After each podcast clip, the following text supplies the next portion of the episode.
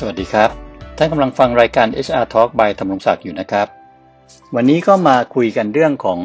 เราควรจะยกเลิกการพิมพ์เอกสารประกอบการอบรม ในกรณีที่เป็น in-house training ดีไหมครับ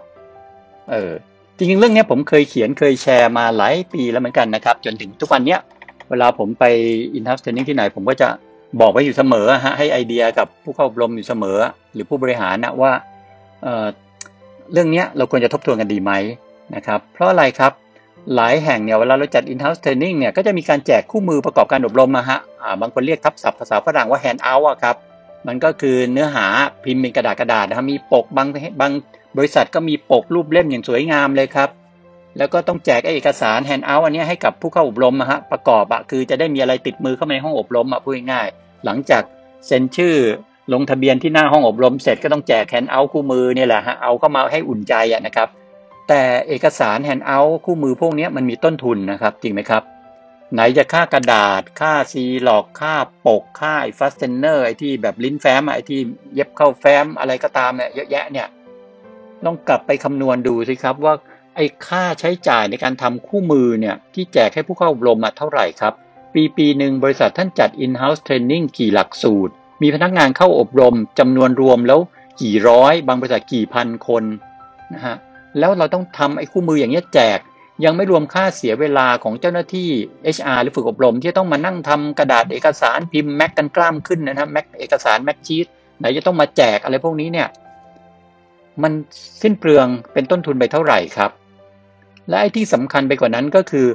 หลังจากการอบรมเสร็จเนี่ยออกจากห้องอบรมไปอะถามว่าเอกสาร handout คู่มือพวกนี้ไปอยู่ที่ไหนครับ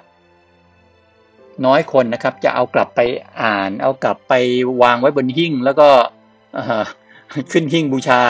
ไม่มีครับ ถ้าตอบตรงไปตรงมานะครับ ตามภาษาผมก็คือเอาไปทิ้งครับทำมาเสียงบประมาณค่าใช้จ่ายตั้งมากมาย แต่ทิ้งครับ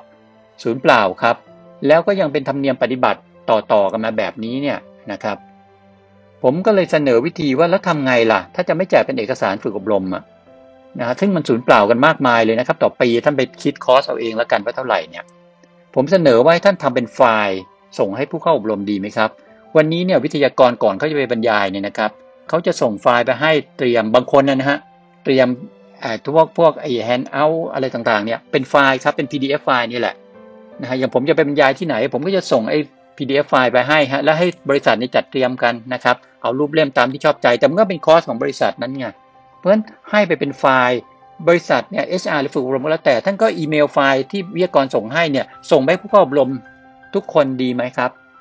พอเข้ามาในห้องอบรมเนี่ยก็แค่เอากระดาษมีกระดาษโน้ตกระดาษทดให้เขานิดหน่อยนั่นเอง save ค่าใช้จ่ายมากกว่ากันเยอะครับ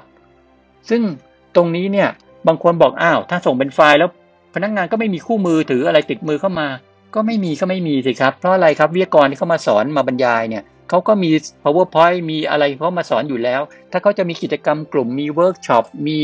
อะไรก็ตามเนี่ยเขาก็ต้องเตรียมมาให้อยู่แล้วครับ คือผู้เข้าอบรมเนี่ยไม่จำเป็นต้องมีคู่มือเลยก็ยังได้ ขอให้มีกระดาษเอาไว้จดไว้โน้ตอะไรเท่านั้นเอง บางคนเอา iPad เข้ามาจดด้วยซ้ำไปนะครับสะดวกกว่าคือยุคนี้มันดิจิทัลแล้วครับมันไม่ควรเป็นอนาล็อกแบบเดิม แล้วก็อนาล็อกแบบนี้ก็สิ้นเปลืองค่าใช้จ่ายมหาศาลเลยนะครับ ต่อปีในหลายบริษัทเนี่ยที่จัดอินเฮ้าส์กันบ่อยๆดังนั้นเนี่ย ให้เขาเป็นไฟล์ไปเลยครับ แล้วก็ไม่ได้คาดหวังว่าผู้อบรมจะต้องเอาไฟล์มานั่งส่องในจอมือถือเล็กๆ 5 นิ้ว 6 นิ้วแล้วมองไม่เห็นมองเห็นลำบากไม่เกี่ยวครับ เราให้ไว้เพื่อเป็น backup นะครับเพราะเวลาเข้าอบรมก็ดูที่วิทยากรเขาเตรียมมาอยู่แล้วครับ แล้วก็ทำกิจกรรมอะไรตามที่เตรียมไว้ได้เลย ส่วนไอ้ไฟล์ที่แจกไปเนี่ยยังมีประโยชน์ต่อนะครับ ว่าถ้าผู้อบรมเห็นว่าดีมีเนื้อหาน่าสนใจ ยังสามารถส่งต่อหรือ forward ไปให้เพื่อนในไลน์กลุ่มใน Facebook หรืออื่นๆได้ตั้งเยอะแยะนะครับ การจัดเก็บก็เปลืองเนื้อที่น้อยกว่านะครับ ไม่ได้สูญเปล่าแบบอย่างอย่างที่แจกเป็นกระดาษนะครับ เพราะฉะนั้นผมว่ามันจะมีประโยชน์กันเยอะนะครับ จะส่งให้ใครก็ง่าย จะเก็บไว้ดูภายหลังก็ง่าย ถ้าไม่ดี delete ไฟล์ทิ้งไปเท่านั้นเองนะครับ เนื้อที่การจัดเก็บก็โหนิดเดียวเองนะครับ เพราะฉะนั้นตรงนี้เนี่ยอยากจะฝากว่าลองย้อนกลับมาทบทวนดูครับว่าบริษัทของท่านเนี่ยยังยัง คิดจะแจกไอ้ handout คู่มือเป็นกระดาษกันต่อไปไหมครับ ลองเก็บตัวเลขดูก็ได้นะครับ ว่าในแต่ละปีเนี่ย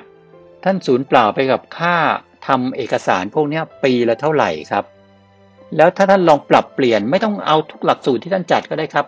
เอามาบางหลักสูตรดูก็ได้ครับ แล้วท่านลองเปรียบเทียบคอส before กับ after ดูครับ ยิ่งยุคนี้เนี่ยโหปัญหาโควิดมาลามมาถึงปัญหาเศรษฐกิจ ปัญหา